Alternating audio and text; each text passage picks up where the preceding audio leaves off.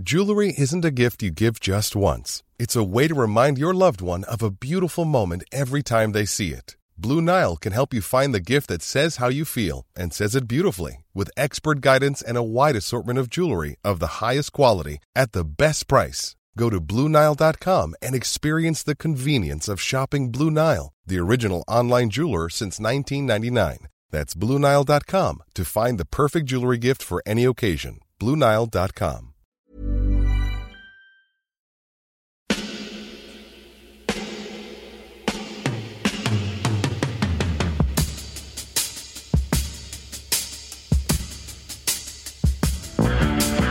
copain Jack Burton, il regarde l'orage bien droit dans les yeux et il lui dit T'es si tocard que tu passerais pour un chef-d'œuvre de l'art moderne.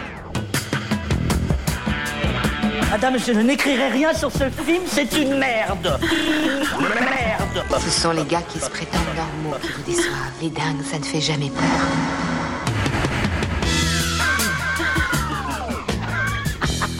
Elle nous connaît dans les coins, la frangine.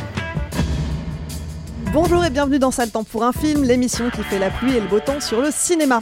Tous les mois, on se retrouve pour vous parler de l'actualité ciné du moment. Et ce mois-ci, il y a du rap, puisqu'on vous propose cet épisode spécial 100% consacré à The Fableman. Le, The Fablemans?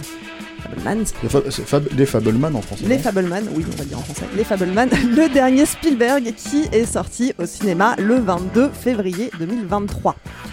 Euh, comme d'habitude, ici on spoil, hein, donc si vous n'aimez pas ça, si vous ne voulez pas vous faire divulgacher, eh bien je vous recommande de d'abord aller voir le film au cinéma et de revenir ensuite nous écouter. À mes côtés pour cette émission spéciale, j'ai le plaisir de retrouver Stéphane, Salut Clémence. également Rafik, Salut Clémence. Julien Salut Clémence. Et Vincent. Salut Clémence. Ça va, on t'a pas trop fait peur la dernière fois, tu reviens du coup? Non, avec le doudou, ça allait, franchement. C'était. Ah. Et en Tu plus sans filet cette fois. Je l'ai plus, mais j'ai Julien. Julien Doudou. Et puis, vous ne le voyez pas, mais il est toujours là. L'indéboulonnable Alain est à la technique. Salut. Et on remercie Latex pour le montage, le mixage et l'habillage sonore. Dit merci également à tous nos soutiens. Merci à Eurochannel, la chaîne 100% fiction et cinéma européen. Retrouvez des films exclusifs et des séries télé inédites euh, sur les offres de Bouygues, Orange et Free. Pour plus d'infos, rendez-vous sur eurochannel.fr. Et puis merci également à tous nos soutiens, euh, tous les tipeurs et tous les Kiss Kiss Bankers qui nous suivent et qui nous soutiennent euh, tous les mois. Si vous voulez contribuer à faire grandir Capture Mag, si vous voulez contribuer à notre indépendance, vous pouvez vous aussi les rejoindre, soit avec un don récurrent, soit avec un don ponctuel. Pour ça, rendez-vous sur kisskissbankbank.fr ou sur ou sur tipeee.com ou sur tipeee.com, mot-clé Capture Mag. Nous soutenir, ça vous donnera accès à des émissions en avance, un tarif spécial pour nos projections et également euh, tout un tas d'autres avantages. Une danse du ventre de Rafik. Et une danse du ventre de Rafik, absolument. Mais moi, je- moi, euh, ouais, bah, euh, du break, moi je crois que c'était du breakdance. quoi. Ah, Euh, non. on Sur l'attendait de moi. Donc pour nous soutenir, n'attendez plus, rendez-vous sur kisskissbankbank.com ou tipeee.com, mot-clé Capture Mag. En parlant de KissKissBankBank, vous le savez peut-être, mais nous avons un MOOC qui est sorti pour les 10 ans de capture. hein, on en a parlé dans toutes les dernières émissions. Eh bien, si vous avez raté la campagne, ça y est, le MOOC est disponible dans toutes les bonnes librairies depuis le 14 février. Donc, n'attendez plus, vous pouvez désormais aller le chercher. Et mieux que ça, si vous êtes du côté de Paris le week-end du du 25 février, merci. Vous pourrez même vous faire dédicacer votre exemplaire puisque l'équipe de Capture Mag, vous attend euh, au Comics, euh, Original Comics au 49 rue Lacépède à Paris. Donc le 25 février à 15h pour une séance de dédicace. Et vous pourrez également retrouver toute l'équipe le soir même au Forum des images pour la séance Panique, euh, séance Panique avec au programme la projection de Cloud Atlas des sœurs Wachowski et de Tom Tykwer. Euh, donc le 25 février à 20h au Forum des images. Aujourd'hui donc, plongée dans la biographie de Steven Spielberg, puisque oui, euh, ce n'est un secret pour personne, Les Fableman est très largement inspiré de son histoire personnelle. On y découvre donc Steven, pardon, Sammy, On y découvre Samy, 6 ans et toutes ses dents, qui découvre pour la première fois de sa vie le cinéma, le jour où ses parents l'emmènent voir The Greatest Show on Earth. Et immédiatement, c'est le coup de foudre. Samy est fasciné par ce médium qui permet de raconter des histoires et de faire ressentir une si large palette d'émotions, euh, si bien que peu de temps après, il se fait offrir une caméra et commence à tourner ses propres films. Alors, je vais pas en vous, vous en dire plus, euh, à part que donc ce film sort le 22 février au cinéma. Nous, on a eu la chance de le voir avant, donc vous allez pouvoir pendant toute cette émission nous en parler en détail. Voilà, je vois on, on dirait des élèves qui veulent surtout pas que le prof les appelle. Je vais- je me jeter à l'eau en fait. Euh, je- de- de- ne serait-ce que pour, euh, pour parler euh, du- titre en fait. hein, ça s'appelle Les Fablemans. Et ça, ce nom a été choisi par. Le scénariste Tony euh, Kushner, euh, bah, en référence au mot allemand euh, fable. Donc c'est littéralement les, hommes qui font des, qui font des fables. Constatant que le nom de Spielberg, ça on le sait depuis longtemps, c'est un nom qui renvoie à la notion de, de montagne de- du jeu, puisque le Spieler en, yiddish, c'est ce qui désigne un comédien, quelqu'un qui joue la comédie. Et donc bah, on, a, souvent dit de- de Spielberg, c'est une montagne de jouets, euh, en, en référence à ce nom-là. Donc on passe de la montagne du jeu à euh, l'homme de la, fable. Mais ce qui est intéressant, c'est que le film est vendu effectivement comme, comme une biographie, une autobiographie de, de Steven Spielberg, alors que ça n'en est pas tout à fait une. Euh, c'est une, c'est une biographie fabulée. Euh, et et c'est là aussi on va, on va peut-être euh, s'intéresser à la question de savoir est-ce que c'est bien, est-ce que c'est pas bien, pourquoi il fait ça, pourquoi il, f- il a pas fait vraiment une véritable autobiographie. On va euh, faire le jeu des 16 erreurs avec euh, la réalité Bah la fiction. que- Après, on peut spoiler et dire que c'est bien quand même. Hein, on, On peut peut spoiler, spoiler, et dire que c'est bien, quand même. Euh, sur un, alors, moi, j'a- j'admets que sur un plan euh, purement narcissique, euh, ça m'a fait plaisir de voir confirmer des- choses qu'on a pu écrire euh, euh, sur le personnage, euh, parce que t'es jamais trop trop sûr des fois quand tu analyses les films d'un artiste que tu admires et te dire ah est-ce que c'est vraiment comme ça qu'il l'a vécu, etc. Bon bah là c'est carrément explicité par moment. Et d'ailleurs ce, ce caractère explicite est peut-être à mes yeux un des points faibles du film, c'est-à-dire que dans les dialogues il y a souvent un surlignage visant à faire comprendre au plus grand nombre on se refait pas, hein, c'est Steven Spielberg, euh, des, des concepts psychologiques un peu, euh, parfois un peu compliqués. Mais je comprends pas ça. T'aurais aimé que ce soit plus cryptique? Ben, en fait, non, mais, mais, mais le fait est que c'est. Comment dire euh, Lui s'est toujours distingué par euh, sa capacité justement à utiliser son expérience personnelle pour la projeter dans ses films de pure. euh, fantaisie entre guillemets Euh, l'histoire de sa famille qui est mise en scène donc euh, dans ce film là on l'avait déjà dans Rencontre du troisième type Euh, euh, sauf qu'à l'époque lui il en était émotionnellement à un autre un autre état Euh, Rencontre du troisième type le film a été fait à une époque où il refusait de voir son père qu'il passait son temps à l'appeler etc voilà et Cry que- baby, cry baby. pendant 15 ans, Quand il, il a, pleure, il a- le père, ouais. Pendant 15 ans, il a, il a vraiment, euh, vraiment tourné le dos à, à son père, qu'il estimait être le responsable de cette déroute, en fait, de ce divorce euh, traumatisant pour lui. Euh, et Rencontre du troisième type, c'était ce, c'était ce point de vue. Et les scènes familiales de Rencontre du troisième type, enfin, le chaos qu'on voit à l'intérieur de la maison, avec tous ces enfants qui font du bruit, tout le monde parle, euh, se parle les uns au-dessus des autres. On a déjà le train électrique euh, qui, est, qui, est, qui est présent. Et l'enfant, donc, qui accuse son père de, de, s'être enfermé dans son espèce d'autisme. Euh, du personnage mais ça, évidemment, ce voilà. que, ce que j'interroge, c'est, qu'est-ce qui te gêne en fait En- dans le, bah, dans le truc? Parce que moi, truc- je crois que c'est ce que j'aime en fait dans le film, justement. Toi, tu aimes le moment explicité, en fait. C'est-à-dire que euh, je pense, par exemple, euh, lorsque, lorsque le, gamin donc s'achète un train électrique et qu'il a, le, il a besoin de le cracher régulièrement parce que c'est le plan qu'il a vu dans sous le plus grand chapiteau du monde et que le père euh, euh, alors je, vais- je suis désolé, je vais, faire les- la confusion. Moi, je les appelle par leur vrai nom en fait, parce que j'ai pas retenu les noms des personnages dans le film. Burt dans le film. Il s'appelle Burt, donc Arnold dans, dans la vraie vie euh, dit mais pourquoi il a besoin de le cracher? Et c'est la maman de dire voilà, il a besoin de contrôler euh, Ouais, alors le, on, le- on le va pas être d'accord. Rafik, mais Ouais. ok, vas-y. Mais en fait, moi, je, je- le truc, c'est que le film, il commence ouvertement sur, comment dire, et c'est ça qui est intéressant d'ailleurs, je trouve, c'est que j'ai lu pas mal effectivement de, de gens qui disent en fait, euh, bah en fait c'est super, euh, le film est bien, mais en fait, on l'a déjà vu éparpillé dans toute sa filmographie, en fait, ce film. Et c'est pas tout à fait vrai, à mon sens, quoi. Parce que je pense que, en fait, euh, il y a déjà le rapport que lui, il a par rapport à lui-même, en fait, aujourd'hui. Bon, ça, c'est le premier point. Le deuxième point, c'est le rapport qu'il a par rapport au cinéma.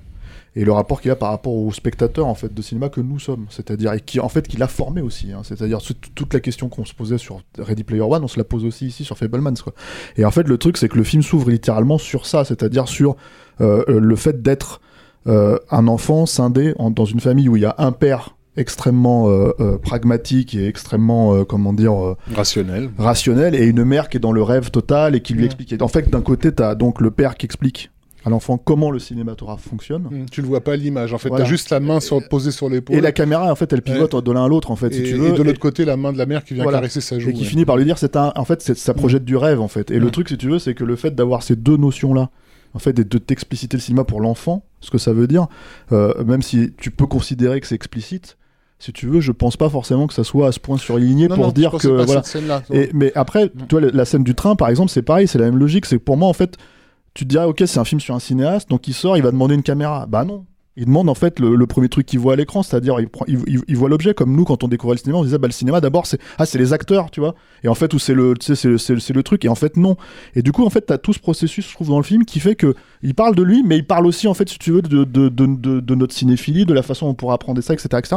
Et c'est en ça où je trouve que justement en fait le film est important parce que c'est un film de cinéma sur le cinéma et qu'il le explicite comme ça quoi. Et ça, et puis moi aussi, je voudrais bien rebondir là-dessus parce que ça me semble important dans la prestation générale. Et puis après, on ira peut-être dans- plus dans le détail. Mais il y a un autre truc, c'est que euh, moi, j'ai aussi l'impression, Spielberg, il a 75 ans, ce qui est. alors ça, c'est à, à- à part, mais c'est quand même étonnant de voir un cinéaste à cet âge-là livrer des films pareils. C'est-à-dire qu'il y y a qui dans sa génération encore aujourd'hui? Il y a Scorsese? C'est le seul, en fait. C'est le seul qui arrive encore à avoir cette énergie de dingue, quoi. Enfin, moi qui étais déjà là dans, dans West Side Story, quoi. Qui, c'est des trucs vivifiants, quoi. Enfin, c'est incroyable. Il y a des envies de cinéma. Faut dire ça aussi, hein, de base. hein. C'est un super divertissement. Ça dure deux heures et demie. Les Fableman, moi, je- c'est passé comme ça. hein. Les deux fois je l'ai vu, c'est, j'ai pas vu le temps passer, etc. C'est drôle et tout. Bon, après, le, le truc, c'est que moi, il y a un autre truc, c'est que Spielberg, c'est quand même quelqu'un qui euh, a toujours plus ou moins eu conscience de ce qu'il faisait. C'est pas, c'est un mec qui est dans le contrôle, qui a toujours été plus ou moins là-dedans, à part quelques petites exceptions par-ci par-là, mais qui a toujours été dans le contrôle et tout. Et moi, j'ai l'impression que Spielberg, il est en train de donner les clés là. De, voilà, c'est à la fois un leg et une clé pour moi, euh, The Fableman. Donc le, le fait que le film soit un peu explicite à certains moments, pour moi, c'est une des vertus du film. C'est-à-dire qu'il te dit, c'est comme ça en fait. C'est comme un, voir un prof. En plus, c'est moi j'ai pas trouvé ça enfin j'ai pas vu de lourdeur là-dedans c'est-à-dire que c'est au pire une petite ligne de dialogue au pire du pire. Et il y a un autre truc c'est que mais ça on y reviendra aussi peut-être tout à l'heure c'est que moi un autre truc que j'ai adoré dans le film c'est que il y a des trucs où il te dit je sais pas et euh, il ose te dire je sais pas. Il y a des trucs enfin pour moi peut-être que Rafik par exemple a, une explication mais il y a des choses qui sont des questions laissées en suspens sur la capacité euh, sur le pouvoir de l'image sur euh, ce que ça peut produire chez les gens sur euh, la, façon dont on, on reçoit ça sur comment un artiste réappréhende et réussit à décrypter son monde euh, avec, ce, avec son médium et tout. Et ça aussi j'ai adoré parce que c'est aussi une invitation à la réflexion à ce que et à ce qu'il est en train de faire et ce qu'il a, toujours fait. Donc c'est pour ça que je, je m'inscris en faux par rapport à Je cette parle- j'ai pas- accusation j'ai pas parlé- de. j'ai pas parlé de- de Rafik, Il a lourdeur, jamais hein. vraiment aimé Spielberg. hein, Euh, il, préfère, clair. il préfère Roland Emmerich. Hein. J'ai jamais parlé de, de lourdeur et j'ai rappelé justement qu'il s'agissait de Spielberg. Il ne sait pas, au fond, faire du cinéma autrement qu'en essayant de s'adresser au plus grand nombre. Donc, euh, euh, et je relève que ce que dit Stéphane est très juste dans la, comment dire, dans la compréhension progressive du médium, c'est-à-dire effectivement de passer d'abord par l'objet qui est celui de la maquette du train, euh, pour ensuite euh, très vite euh, en arriver au montage lorsqu'il explique à sa mère qu'il a dû faire plusieurs plans euh, pour, euh, pour obtenir cet effet et, du coup de demander la table de montage à son père. Donc y a, euh, pour nous évidemment c'est des, éléments dont on est familier parce qu'on les côtoie quotidiennement, mais le grand public tout d'un coup, il se retrouve à avoir une leçon, effectivement, de ce que c'est le cœur du cinéma, en fait. Et le cœur du cinéma, c'est bien cette table de montage, c'est bien ce type en train de poser ses rushs euh, et de noter les noms euh, de- de- dessus euh, et, et, et- et- les moments de découverte importants du film et notamment lorsqu'il comprend cette relation extra-conjugale c'est un point de montage. Il est en train- dans- à ce moment-là en train de rechercher un point de montage et il le trouve et c'est en le trouvant que tout d'un coup il a ce- cette euh, révélation que le public le large public est censé comprendre.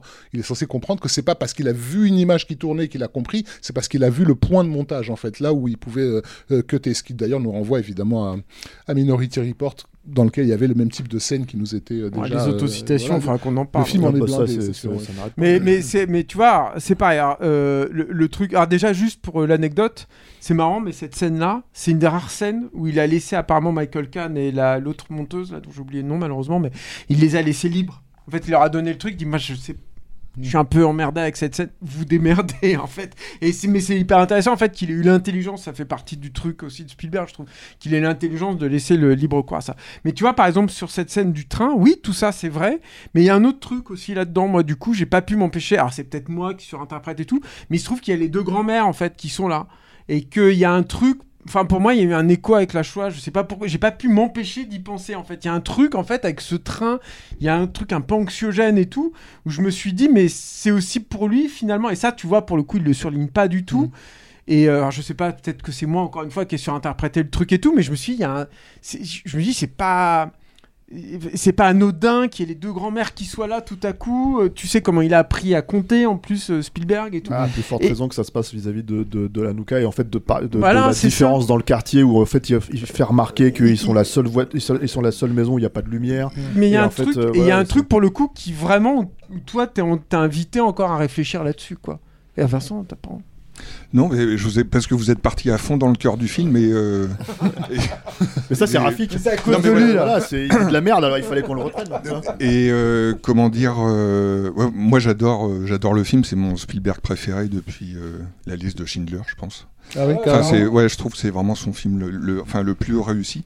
Mais je dois être un peu en décalage avec vous, parce que moi c'est un film de réconciliation, un peu avec, euh, avec euh, Spielberg. Je trouve que sa, sa carrière jusqu'à euh, Le Temple Maudit, euh, il n'y a pas de fausse note, c'est extraordinaire, enfin, ce qu'il a fait. euh, c'est pour ça que c'est encore aujourd'hui une, référence et que depuis le Temple maudit, bah moi ça fait bah, ça fait presque 40 ans que j'attends pas spécialement le nouveau Spielberg. Il a quand même fait quelques croûtes qu'on connaît tous. Euh, moi, il a fait pas mal de, il a fait des films que j'aime bien. euh, On veut des noms là, sur les côtes. les croûtes, bah, je sais pas, euh, Hook, euh, Oui, bah, moi est Lincoln, euh, pour moi c'est une croûte, euh, je, je, peux Quel, pas supporter. quel film? Lincoln. Ah ouais, Lincoln. Euh, je- Cheval de guerre, je suis pas allé. Euh, Amistad, ouais, aussi. Mhm. Cheval de guerre, je suis pas allé au bout. Ouais, bah, bon, Euh, après tous les autres. non, mais fait- il attends. fait des- oui. Après, il y a, après, il y a aussi des films que j'aime bien euh, de lui dans ces 40 dernières années. J'aime bien euh, Pentagon Papers, par exemple. J'aime bien le bon, le bon gros géant. Mais tu te dis, ça aurait pu être fait par euh, quelqu'un d'autre. Enfin, voilà, pourquoi est-ce que, pourquoi est-ce qu'il a fait ça? Ouais, c'est le, c'est vraiment le ressenti euh, que j'ai. Pourquoi est-ce qu'il a fait le terminal? Pourquoi euh, Alors, arrête-moi si tu peux. On comprend mieux, je trouve. Mais je trouve que dans ces 40 dernières années, il y a quand même. moi, j'étais pas fâché avec lui, mais je peux, je peux raconter que euh, avant de venir ici, j'ai eu quelques, quelques discussions avec Stéphane euh, et toi, où j'étais un peu réticent, un peu timide à venir ici, et, et où je t'ai dit. Pour euh, parler, tu veux dire de manière ouais. générale faire le faire oui, le- venir voilà, au fait- venir ouais. à Capture Mag. Et, et j'ai dit à Julien, là, sur une de nos conversations téléphoniques, écoute, euh, ok, euh, euh, pourquoi pas, mais il faudrait que ça soit, euh, il faudrait que ça soit un film, euh, voilà, où je, où je peux m'intégrer. euh, Astérix, quoi.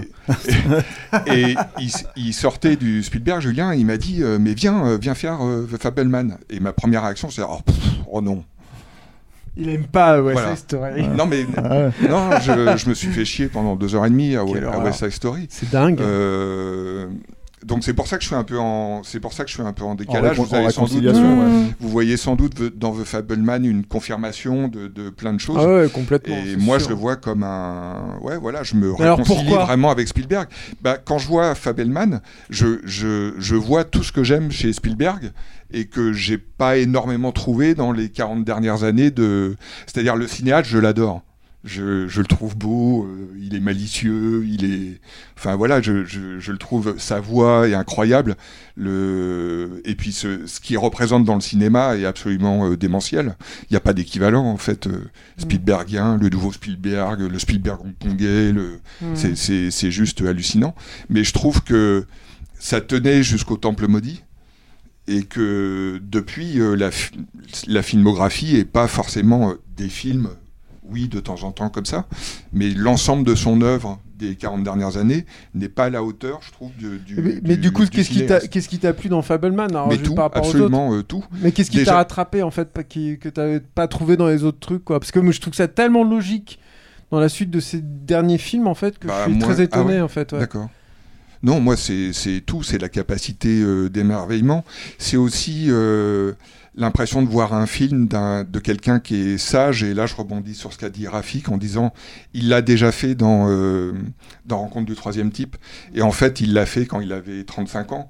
Et je pense. Alors, moi, j'ai aucune idée si, euh, si Spielberg est allé en analyse euh, un jour euh, Un ou peu, pas. euh, à l'époque de après la dernière croisade. Ouais, d'accord.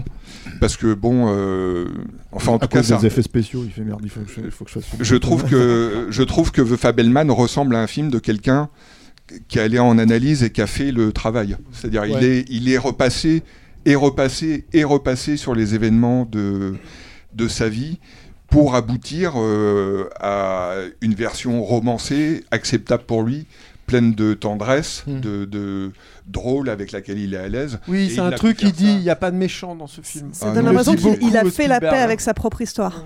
Oui, bien sûr. C'est-à-dire, il a, il est, enfin, je, je pense qu'il est en paix avec lui-même Oui, quand il fait ce film. Il y a eu une réconciliation de toute façon à la fois de, de- de lui et, et son père, Ouais. euh, justement qui a eu lieu autour de, de la dernière croisade. C'est pas un hasard si la dernière croisade parle de la réunion de d'Indiana Jones avec son père, euh, euh, à l'époque où lui-même était en, train, en plein divorce avec euh, Amy Irving, en fait, où il avait l'impression d'avoir fait la même, les mêmes erreurs. Quoi. Euh, et et c'est aussi l'époque où il a accepté ce qui est souligné dans le film. Mais là, pour le coup, je trouve pas que ce soit relou de le souligner quand son père lui rappelle que euh, il est un ingénieur comme lui. Parce qu'en fait, le, le- le- flip de Spielberg à cette époque-là, dans les années 70-80, c'est qu'il se considérait plutôt comme le fils de sa mère, qui était Mm. une artiste dans l'âme, euh, une personnalité un peu bipolaire, euh, voilà, et qui surnommait. Ouais, une enfant. Il l'a surnommé Peter Pan. hein, donc, ouais, euh, parce que- euh, voilà. Euh, et, et effectivement, il rejetait le, le caractère rationnel, ingénieur euh, de, de- de son père, alors qu'il était manifestement à, bosser ses- ses- sa pellicule et, ses caméras. Et surtout, c'est marrant parce que dans le film, c'est justement c'est son père.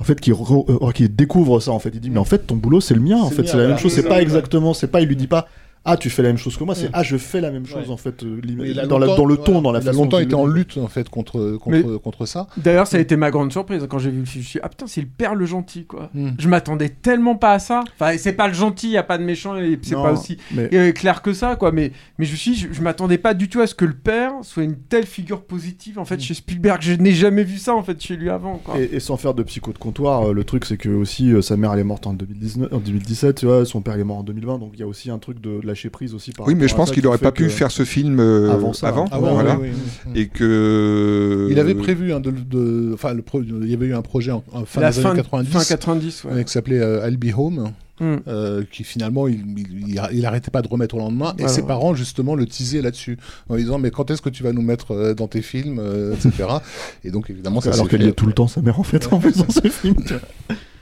Mais euh, Non, voilà, enfin, euh, c'est. Qu'est-ce que j'ai aimé euh, tout, quoi. Enfin, j'ai et tu parlais euh, d'émerveillement aussi Ouais, bah, l'émerveillement, moi, c'est surtout la façon dont il arrive à, à traiter euh, chaque séquence de cinéma, chaque séquence de, de court métrage, où on voit. alors, l'émerveillement, il y a déjà le- la, la première scène. Quand on fait une, comme ça une autobiographie, euh, souvent on part sur un trauma euh, négatif et lui il part sur un trauma euh, positif. C'est un truc, euh, c'est un truc dément.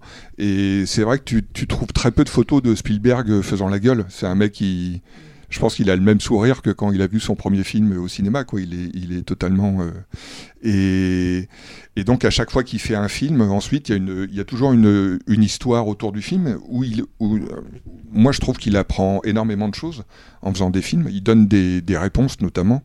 Et, euh, et on, on voit également que c'est tout de suite quelqu'un euh, qui est à l'aise avec le public. Contrairement à beaucoup de cinéastes qui, qui, qui ne se confrontent pas au public, lui il apprend beaucoup au, au contact du public. Et Tu veux dire dans le film? Ouais. Ouais, ouais, c'est un des films, que voilà. j'ai vu où il y a le plus de plans de public. Moi, je public, trouve quoi. ça. euh, je trouve que toutes hein. les scènes de, de court métrage sont, sont où, où il- non seulement où ils tournent, mais où ils projettent, euh, sont hallucinantes. Ouais. De ce que tu apprends aussi entre le enfin quiconque a déjà essayé de tourner une caméra ou de faire un petit court métrage, etc., est confronté à, à l'effondrement de ce que tu as en tête et de, ce que en- et de la merde que tu es en train de faire, parce que tu, tu, tu le sais. Et ça, il le, il le montre très bien dans, le, dans son film de guerre, là, quand il est en train d'expliquer... euh, à son acteur qui manifestement est un abruti euh, complet, euh, qui, doit, qui doit montrer de l'émotion, euh, regarder euh, les gens de son bataillon qui sont morts, etc. Et euh, le mec a un peu de mal à comprendre quand même euh, ce qui se passe, et du coup, il- en fait, il part euh, tout droit euh, Il est dans le champ. l'émotion, voilà. en fait, euh, et, et, et Spielberg est attrapé par le truc. Enfin, derrière la caméra, il se laisse, euh, il se laisse porter dans l'émotion, alors que c'est totalement ridicule ce qui est en train d'arriver. Et les gens pleurent dans le, pendant, le, pendant la projection du film. C'est-à-dire que euh, le, raté, euh, le raté du cinéma, le raté du tournage devient euh, la scène géniale du film. Et, à chaque, je trouve qu'à chaque, à chaque court métrage, il arrive à raconter Un une aspect. deuxième intrigue ouais, Ouais. autour de ça. Il y, a, Et il y y a un nouvel aspect aussi de la façon de faire des films, parce que là, en l'occurrence, par rapport à, la- à- à cette direction d'acteur, il y a aussi euh, le caractère sadique hein, du metteur en scène, qui mise en scène, parce que finalement, il le traumatise, ce pauvre gars, qui, était- qui est pas du tout comédien, quoi, et, et- et qui, qui, du coup part dans son émotion euh, sans, sans fin.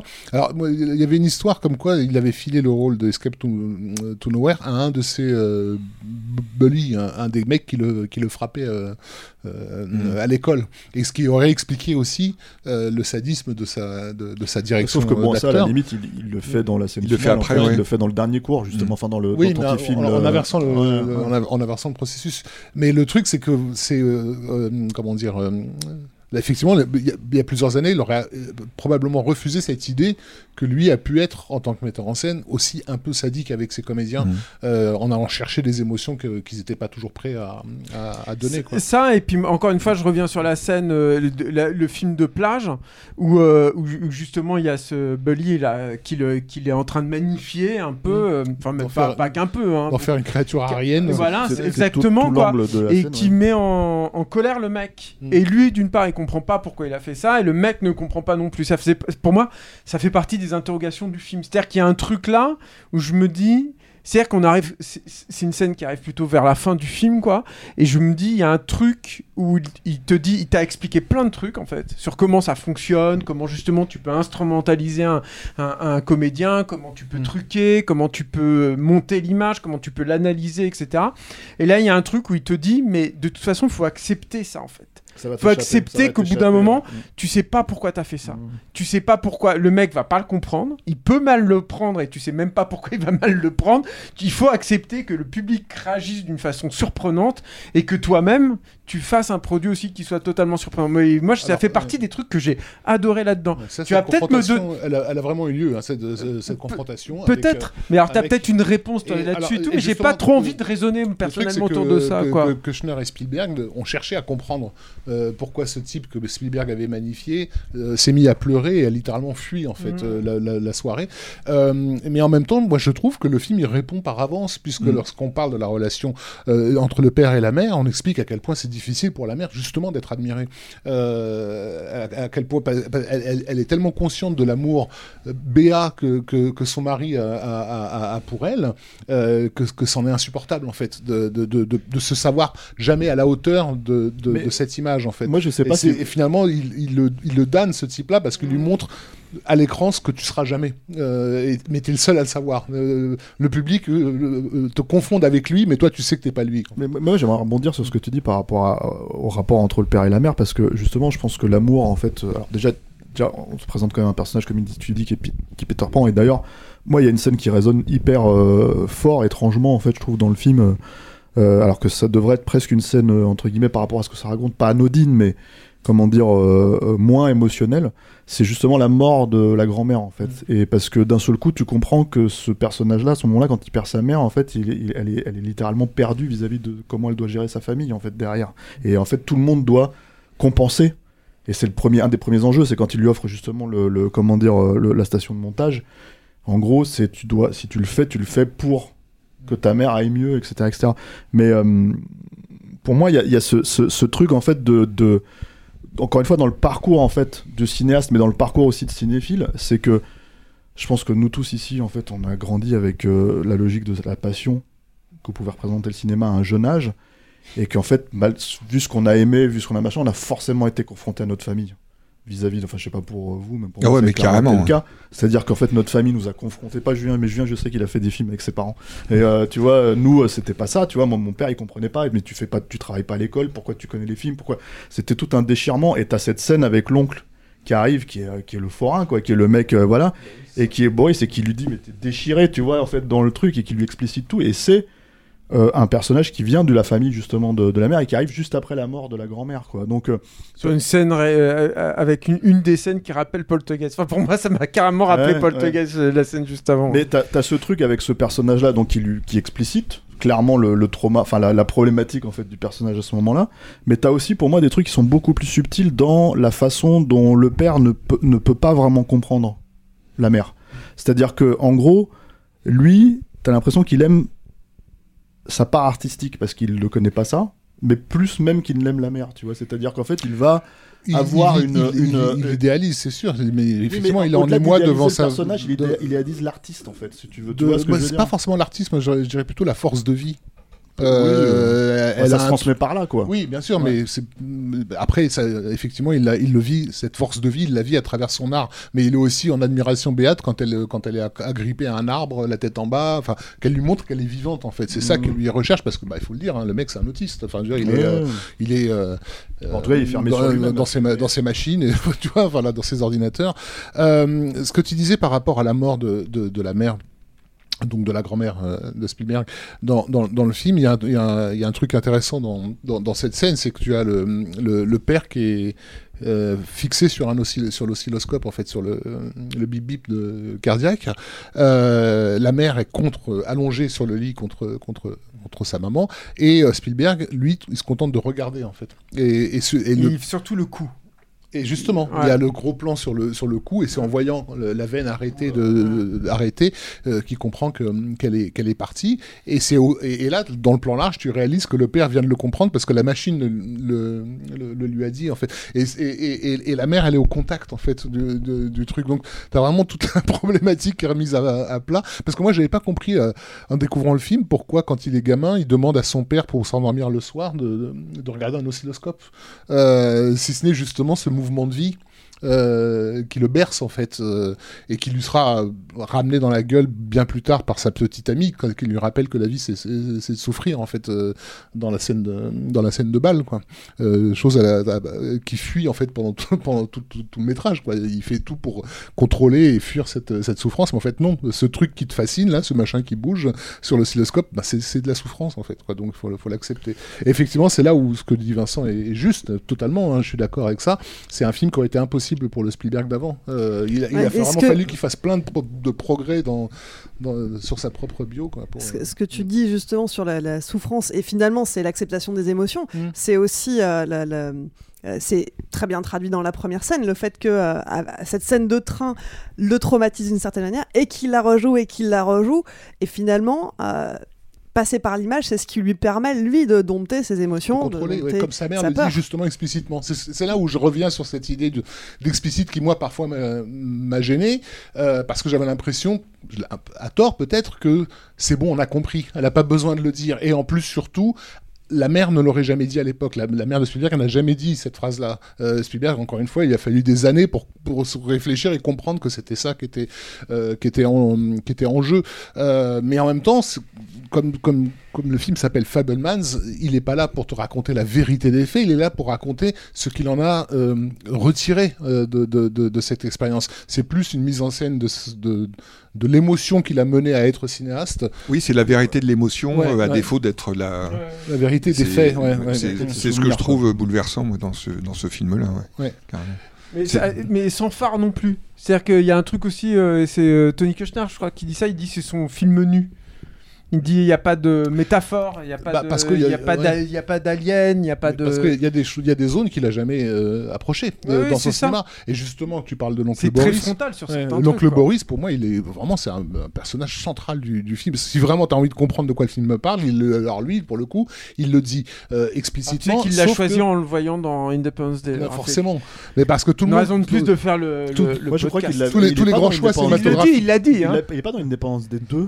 Non, non, il est dans le 1, il est dans, dans les deux. il joue aux échecs avec il l'a vu dans le 2 en fait. Mais il, dit, il l'a dit, il dit. Il euh, faut rappeler qu'il y a une dépense des Il a, deux. il a, mecs. il a trois minutes, il a trois minutes dans, dans, dans le premier film, il est parfait, il est Ouais. magnifique.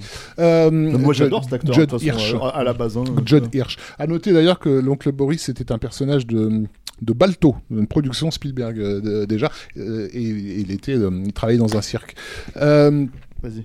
Attends, euh, ouais, pardon. Non, je voulais juste euh, parce qu'en fait, euh, ce que j'apprécie donc avec la, la partie de l'oncle Boris, c'est qu'effectivement, elle, elle étale le truc, elle explicite les choses, les enjeux euh, profonds de, de l'œuvre, mais elle, du coup, mais elle apparaît dans un cadre hyper opératique. Ça veut dire que le personnage déjà t'est présenté par un élément fantastique, qui est le cauchemar que la mère fait au, au téléphone avec sa mère qui l'appelle et qui lui dit n'ouvre surtout pas la porte. C'est génial cette scène Voilà. en plus. L'arrivée, incroyable en. L'arrivée en ombre du mec, là en ombre chinoise, faut je sais pas, on va, bon, il y a quelque chose d'hyper menaçant. Tu un monstre qui, va, qui va débouler. Et du coup, tout le rôle d'oracle qu'on lui donne, parce que basiquement il est là pour pour prophétiser euh, euh, à Steven euh, ce qui va ce qui va être sa vie, justement ce, ce déchirement perpétuel. euh, entre son art et sa famille et, et à un moment donné j'avais noté la phrase parce qu'elle est terrible quoi il lui dit tu seras condamné euh, euh, à être un exilé dans le désert, un gypsy, un, un Roman- Enfin, tu vois, c'est que, ce, que Spielberg. Gitan, en- ouais.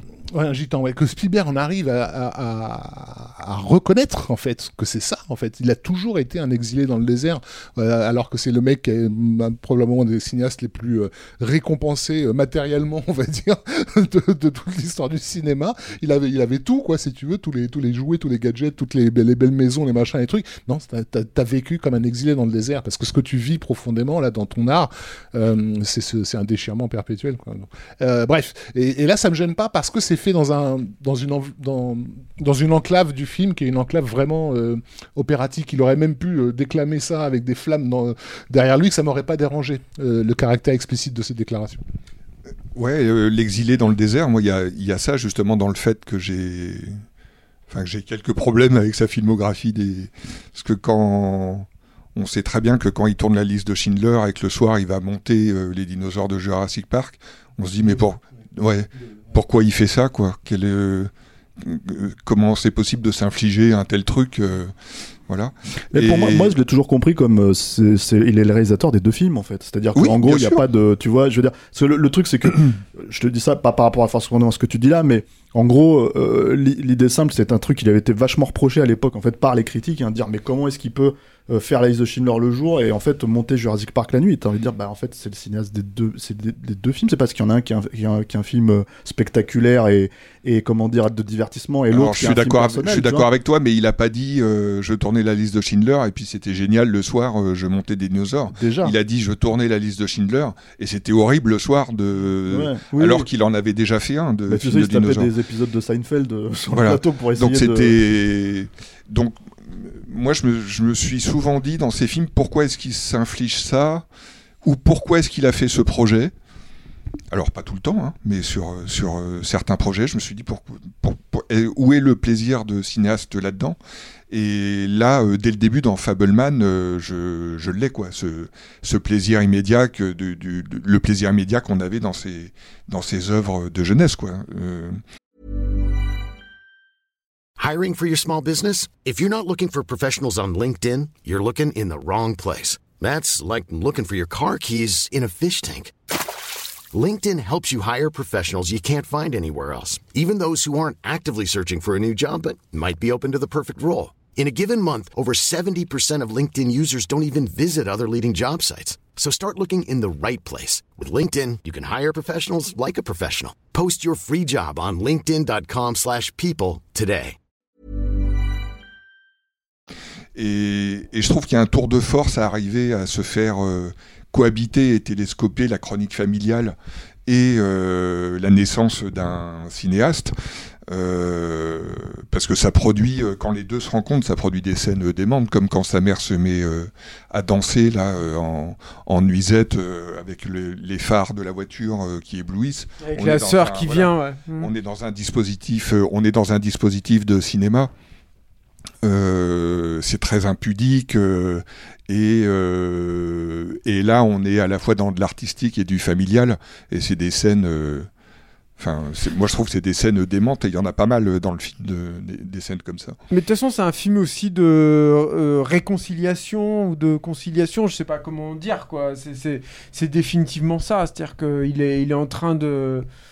Je sais pas pourquoi, j'avais en voyant le film aussi, j'ai beaucoup repensé à E.T. qui euh, prend tous les jouets là, et qui les, qui les répare et qui les assemble pour euh, contacter euh, la maison quoi. Oui, bah Je me suis dit, c'est ça en fait. Il récupère tous ses jouets, tous ses souvenirs du passé. Il essaye de les assembler dans une espèce de bric-à-brac pour renouer avec euh, d'où il vient, euh, où il va, pourquoi il fait ça, pourquoi c'est génial, euh, pourquoi le, le cinéma c'est magnifique, premier- euh, justement, pourquoi ce- cet art en particulier t'aide en fait à vivre et à, Oui, pourquoi à essentiel. le truc, Ouais. pourquoi voilà, tous ces trucs là en fait qui sont. moi j'en ai pas vu tant que ça en fait des films comme ça. Le premier mot yiddish que, que prononce Boris à table, parce que j'ai été chercher le- la signification du mot en question, quand il lui parle d'Hollywood, tu qu'il raconte son expérience et qu'il lui dit que euh, son ami lui a, a- a travaillé avec Sur... euh, sur euh, la caisse de l'oncle Tom et, le fait venir à Hollywood en lui disant viens à Hollywood alors j'ai pas retenu le mot hein, euh, désolé yiddish mais en gros c'est c'est la maison euh, sous-entendu, il y a- des juifs, donc là, là, on va pas être maltraité comme on est dans, dans, le cirque avec tous ces antisémites. Et, euh, et, déjà, il y a le mot maison qui est, qui est là. Le projet à la fin des années 90, le projet autobiographique s'appelait euh, I'll be home, tu vois, je, serai- je retourne à la maison, quoi. Et euh, quand on parle d'E.T., la plupart, la, la- la moitié des scènes importantes de, de ce film se passent dans des placards, quoi. Donc, je veux c'est qui, qui sont les lieux où E.T. se, se, Ouais. se- se Et- prenait forme, quoi. Enfin, Et, et en, puis on parlait, enfin, moi, moi je sais que c'est marrant parce que t'as beau savoir les choses, t'as beau, bah, vous, vous l'avez dit par exemple, pourquoi est-ce que la dernière croisade ça parle de, de la réconciliation entre le père et le fils, tu vois. Euh, euh, t'as beau savoir qu'un cinéaste il va se projeter dans son personnage principal, moi j'ai jamais forcément vu Indiana Jones comme une émanation de Spielberg à la base, tu vois. Sauf que quand tu regardes ce film-là, bah, quand tu les vois gamins en train d'essayer de tourner des films et qu'ils ont littéralement le costume en fait de River Phoenix au début de, de, de la dernière croisade, tu fais ah, ah d'accord, ouais, pardon, je- je- effectivement maintenant merci de me le rappeler. Et en fait c'est- c'est c'est- c'est idiot parce que ça rejoint aussi le truc où, il, où, il- où- où- même aussi dans la, dans la manière dont il va lui se magnifier à travers l'écran parce que le personnage d'Indiana Jones c'est euh, le évidemment. héros, euh, tu vois. euh, Il portait, un, il portait un Stetson hein, quand il était. euh, il, il le met pas dans le film. Quand, quand Non, mais il, il a quand, quand il, a quand il le la fac. a non tout, mais il a, a- a- c'est pas le souci, c'est c'est là où je parlais aussi de, de euh, de, de legs et de clés, c'est-à-dire que c'est génial qu'il fasse ça, euh, c'est- c'est c'est juste la perfection que ça arrive à ce moment-là de sa carrière. Mm. Je, je sais pas combien de films il lui reste à, à faire à Spielberg. Là il fait, il fait Bullet, je crois. Ouais. mais, mais, mais, mais, le, mais je souhaite qu'il en fasse autant que possible, évidemment. Quoi. Mais, euh, mais, euh, mais euh, il n'empêche qu'on on est, par la force des choses, au crépuscule de sa carrière. C'est Ouais, malheureusement. Il a, il, a, il a plus de films derrière lui que devant. C'est hein. sûr, c'est une fatalité, quoi. Et c'est génial, en fait, que ça arrive là. C'est-à-dire qu'il y a un autre truc, c'est qu'on a parlé beaucoup de sa vie, qu'il est en tant qu'artiste et tout, mais il y a toutes les clés sur son œuvre aussi. Mm.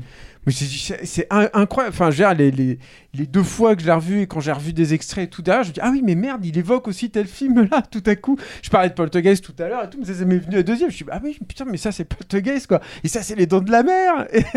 et ça, c'est Rencontre du troisième type. Enfin, et ça a pas arrêté, en fait, comme ça, où je me suis dit, mais euh, c'était, c'est- aussi, c'est génial, en fait. C'est c'est tellement. J'arrive pas à, à me souvenir d'un grand cinéaste, en fait, qui. qui t'offre en fait, qui te propose une œuvre qui, euh, comme ça, t'aide à pas de manière aussi littérale. à décrypter, à, à- à appréhender en fait ce qu'il a fait auparavant. Je- Alors moi, je, je pas de manière littérale, mais en fait, euh, parce que c'est ça s'inscrit dans un autre genre, en fait, mais c'est ce que Del Toro a fait avec Nightmare Alley l'an dernier, hein, quelque part. hein.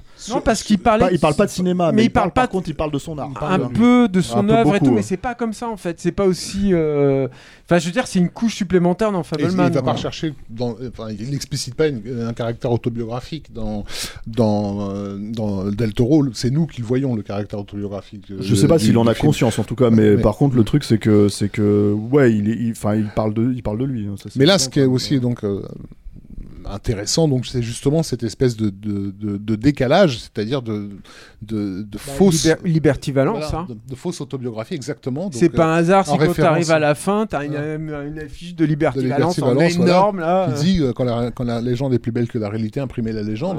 Euh, et, et le film pa- passe son temps à t'expliquer que d'une certaine façon, il est en train de te mentir. pour la bonne cause, mais il est quand même en train de te, mentir. Donc il te détache petit à petit de cette idée. Arrête de croire que je suis en train de te raconter ma vie.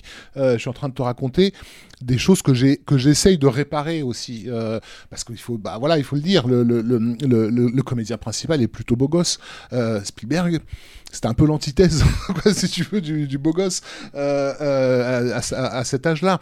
Euh, il a jamais répondu des répliques aussi cinglantes au mec qui lui cassait la gueule dans les couloirs. Et même d'ailleurs cette partie de difficile euh, concernant euh, les, les insultes antisémites à l'école, euh, elle, est sujette à caution, euh, puisque dès, il en a parlé en 93 à la sortie de la liste de Schindler, de, de, de ce qu'il avait vécu dans, euh, à, à Saratoga, et en fait les habitants de la région, on était vachement émus euh, de ce truc-là, en se disant c'est pas possible, on l'a vraiment traité comme ça, etc. Et il y a eu enquête et tout, et des gens de l'époque qui disaient mais non, enfin voilà. Il y avait un de ses copains qui avait été effectivement témoin d'un truc malheureux qui lui était arrivé à ce niveau-là, où, où un type avait jeté des pièces en lui disant euh, euh, tu vas les ramasser, euh, c'est tout, ce que tu sais faire. Mais la, question de se faire péter la gueule par, des polices, on a, voilà, on n'a jamais su si c'était pas une façon aussi pour lui de, fabuler. On sait que Spielberg a menti sur sa propre bio. Pendant des, des décennies, il a fait croire qu'il était rentré dans les studios d'Universal et qu'il avait mis son nom sur une porte, que c'est comme ça qu'il a commencé son métier. Il n'a pas commencé comme ça. Euh. Euh, mais ce besoin de fabuler, ce besoin aussi de réparer un peu. Bah, la ren- la- déjà, la rencontre avec John Ford, c'est pas, c'est pas réel. Que-. Euh, Alors Ah ça, ouais, alors ça c'est pas vrai parce que Ouais. il y a une vidéo qui est géniale d'ailleurs que je vous invite à voir sur le net où il a raconté justement cette rencontre avec John Ford. Il me semblait que c'était avec Hitchcock. Non, non, Non, Hitchcock, il Hitchcock, s'est fait virer du s'est fait plateau, virer du euh, plateau, ouais. de complot de famille. Ça, c'est encore autre chose. Il n'a pas eu d'échange avec Hitchcock. Il, est, il a vu Hitchcock de dos et Hitchcock a, qui a demandé à un assistant de le virer du plateau. Mais non, non, il, a, il y avait une, euh, un truc, c'était un truc avec, euh, je crois que c'était un- une table ronde avec John Favreau qui a 17 ans, un truc comme ça et tout. Et euh, il, il raconte, il raconte la scène. C'est hallucinant, quoi. Il raconte, alors est-ce qu'il était déjà en train de fabuler cette rencontre ou pas? J'en sais rien, mais en tout cas, c'est exactement ce qu'il y a dans le film, quoi. Et euh, avec le rouge à lèvres, avec tous ces trucs-là, etc., quoi. Et euh, Mais de toute façon, la morale de cette et scène, elle, c'est elle- pas grave. Elle sert, Ouais. elle, elle sert la, la question de la fabulation. Bah, bien Qu'est-ce sûr. qu'est-ce que John Ford est en train de lui dire à ce moment-là, si ce n'est Écoute, c'est intéressant quand c'est filmé de trop haut ou de trop bas, mais Avec au ce milieu, on plan s'en fin fout, quoi. En fait, incroyable. au milieu, c'est chiant. Pour moi, c'est- pour Donc- moi, la façon dont je, dont je comprends ça, en fait, si tu veux, en tout cas, dans l'aboutissement, en fait, finalement, de, de, de ce que le film, pour moi, est censé aussi être en méta, c'est-à-dire dire, en gros, euh, on parle de cinéma, donc c'est un film sur le cinéma, sur le langage du cinéma, on t'a montré un peu comment on fabriquait tout ça, c'est une, ma- une manière de dire, ce qui est important, c'est le point de vue. Hmm. Donc ton point de vue, il soit du dessus, il soit du dessous. Toi, tant que t'es pas au milieu comme tout le monde, tu vois. Voilà, Moi, je le vois pas comme quoi. ça. Je le vois comme un truc où il te dit. D'où la pirouette finale du plan, d'ailleurs. Non, mais vois. où il te dit euh, justement ce que fait le film. Parce que il oui, y a une sûr, raison pour laquelle le film fait ça. C'est-à-dire qu'il te dit le réel ne suffit pas en fait.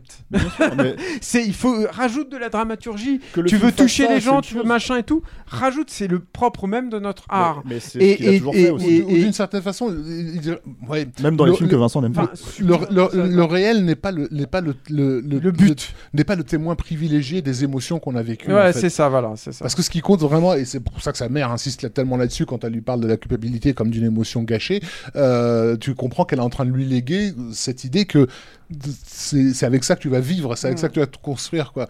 Euh, effectivement, soit, soit c'est trop haut, soit c'est trop bas. Sa mère, elle est tout le temps comme ça, elle est tout le temps là haut ou en, ou en bas. Quoi. Euh, mais effectivement, au milieu, c'est peut-être objectif, comme son, son père aimerait que, que les choses le soient, Mm. mais c'est chiant, il n'y a rien. Ça ne, ça pas- ne te transmet, singe, ça ne te dit, il n'y a pas de singe. Voilà. Il n'y a pas de singe au milieu, donc en Euh, fait, euh, ça c'est vrai d'ailleurs l'anecdote du singe elle était c'était effectivement pointé à la maison avec un singe Euh, mais euh, mais au milieu voilà ça, ça ne ça ne dit rien de ce qu'on est Enfin, euh, et donc c'est- dans les Les singes ne sont pas au sol. Ils sont dans l'arbre. Sont... Non, et puis ça permet aussi, alors on spoil tout à mort, mais ça permet aussi cette, euh, moi cette pirouette finale aussi que j'adore, parce qu'en fait je l'ai pas vu venir en fait ce truc. C'est-à-dire que tout à coup, on- on en fait, rappelle, hein, alors on rappelle le truc, c'est que donc tu as un dernier plan où tu vois le jeune Spielberg après cette rencontre avec John Ford. John Ford lui dit tu mets jamais l'horizon euh, au milieu, tu le mets ou tout en bas ou tout en haut. Et donc ça se termine sur un plan du jeune Spielberg après cette leçon et ce- cet instantané hyper fort de rencontre avec ce- ce- ce- cette Ce légende et tout, et euh, qui est euh, revêche, on va dire, pour le moins. Et euh, tout à coup, tu as la caméra en fait qui, euh, qui filme de façon avec l'horizon au milieu et qui au dernier moment, comme si elle se rattrapait. Enfin, c'est- c'est une des meilleures interprétations de caméra que j'ai vues de ma vie. Elle joue super bien la caméra à ce moment-là. Elle, elle- elle- elle se remet comme ça pour euh, rectifier l'horizon. Et ce que j'ai adoré là-dedans, c'est que Spielberg se positionne quand même en grand sage qui vient, euh, qu'il est, hein, moi je pense, hein, j'estime, euh, qui vient, qui dit voilà, j'ai vécu tout ça, j'ai fait tout ce travail sur moi, maintenant voilà, je vous le donne, vous en faites ce que vous voulez. Fais ce que voudra, comme dirait, comme dirait Rabelais. Bref, mais, euh, mais et, et tout à coup, le fait qu'il fasse ça à la fin, je me suis dit, tout à coup, il y a un truc d'humilité euh, euh, et tu restes là-dessus. Il y a un truc où il dit, mais tu sais, je peux merder aussi, quoi. Enfin, moi, je l'ai pris comme ça, en De toute façon, fait. il ce le sait. hein. De toute façon, il l'a dit. hein. Il a dit, ouais, il merde tout Non, le mais temps. je sais pas comment vous, vous l'avez pris, en fait, Non, ce mais- truc, mais. Non, moi je trouve que c'est- c'est génial. C'est- c'est incroyable- il est c'est incroyable, l'un des ce meilleurs plan. derniers plans de l'histoire du cinéma. mais c'est clair, avec, il- une, avec il une est génial, d'ironie, enfin pas d'ironie, mais de comment dire, parce que c'est c'est pas de l'ironie, mais de, malice en fait. Bah oui, voilà. il, est, aussi génial parce qu'en réalité, avant, euh, avant que la caméra ne corrige, le plan il est, cool. Le plan est cool. C'est clair, c'est Et, voilà. Et tout d'un coup, il se dit Mais je- n'oublie pas la, la leçon du grand maître. Quoi, La facilité aurait été de faire un plan pourri et, de le basculer en contre-plongée et que ça soit Ouais. génial, mais non, il est déjà bien, ouais, en effet. Et- Tu t'y- Et du coup, tu t'y attends pas en plus. Non, tu c'est ça qui est tu t'y génial. attends quoi. pas du tout. Et il y a tellement de plaisir à faire ce Mm. plan, à Mm. l'imaginer, euh, à Mm. le tourner. Et puis j'imagine que quand ils l'ont vu, euh, ça a dû être un pied, euh, un pied total. Puis c'est la première fois qu'il bascule dans, il brise le, comment on dit, Le quatrième Le mur. quatrième mur, c'est un truc complètement Mais il le- méta, il quoi. le fait sur un plan qui est un qui nous dit bah c'est c'est pour ça que vous m'aimez quoi c'est Mm. parce que Et puis c'est parce qu'il te. Ouais, c'est vrai. T'as un- t'as l'impression d'avoir tout à coup.